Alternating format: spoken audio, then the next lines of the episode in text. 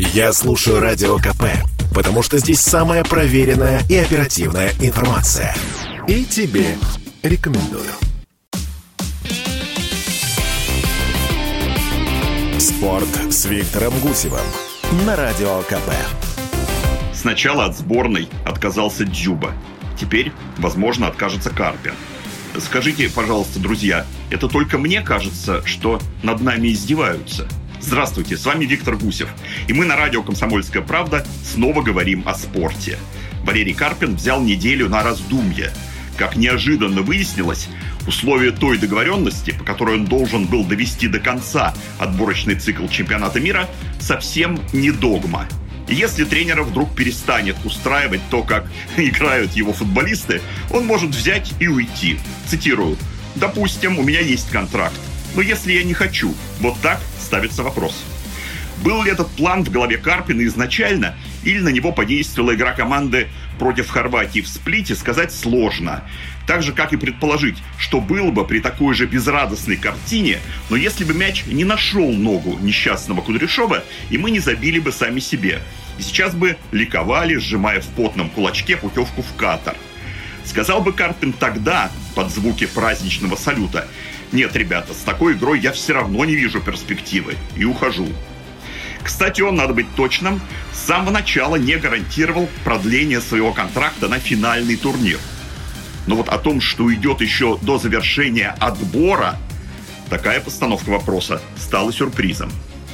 Хотелось обратить внимание на так понравившееся многим моим коллегам заявление нашего тренера о том, что всю вину за поражение он стопроцентно берет на себя – но как быстро начали таять эти 100%, когда Карпин тут же отметил, что у игроков не было желания принимать мяч, что они трусили, что его задело отсутствие попыток атаковать, хотя это и отрабатывали на тренировках, что проблемы не в его схеме, а в том, что игроки ничего не создали и вообще не играли в футбол. Это снова цитаты.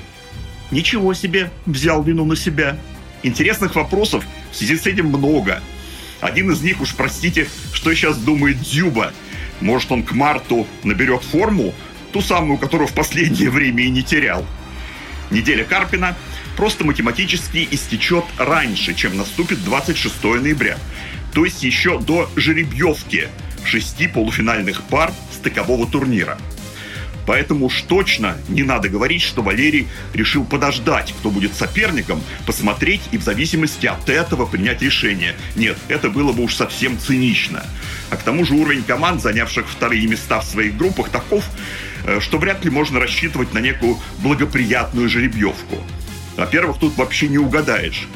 Во-вторых, побеждать по новой системе стыков надо не одного, а двух соперников – и преодоление только первого барьера из двух, ну, в отличие от финального турнира, где мы порой ставим задачу выхода в плей-офф, а там посмотрим. Здесь не может быть целью. Без второй победы первая просто вообще не имеет смысла. Последние потенциальные конкуренты, кстати, определились вчера, а их полный список выглядит вот так. Португалия, Шотландия, Италия, Швеция и Уэльс – это сборные, с которыми мы, слава богу, не встретимся в первом матче, поскольку они такие же сеянные команды в своих парах, как и мы, за счет показателей по итогам группового турнира. Кстати, именно поэтому Россия 24 марта сыграет дома. А вот хозяина поля на следующую, решающую встречу 29 марта уже определит жеребий.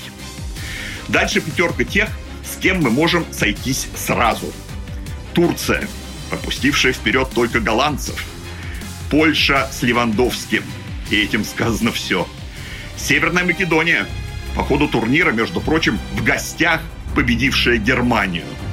А также Чехия, внимание, с третьей позиции в своей группе, и Австрия, аж с четвертой, получившие места в стыках за счет удачного выступления в Лиге наций. Вот, оказывается, где пригодился этот новый турнир. Ну и напомню, что шестой несеянной командой сборной Украины мы разведены исполкомом УЕФА и не сыграем по политическим причинам. Такие соперники, такая перспектива. И Карпин сказал, что может уйти. Наш любимый, открытый для прессы, откровенный Валера. Вот только от Валера верим, как выяснилось, так близко до Валера не верим. А наша молодежка вчера выиграла у Испании. И можно было бы сказать, обращаясь ко взрослой сборной, вот как надо. Но не скажу, потому что это популизм, которого в моей программе не будет никогда. Кстати, все ее предыдущие выпуски можно послушать в разделе подкастов на radiokp.ru. С вами был Виктор Гусев. Берегите себя. Это спорт неприкрытый и не скучный. Спорт, в котором есть жизнь. Спорт, который говорит с тобой как друг. Разный, всесторонний, всеобъемлющий. Новый портал о спорте – sportkp.ru О спорте, как о жизни –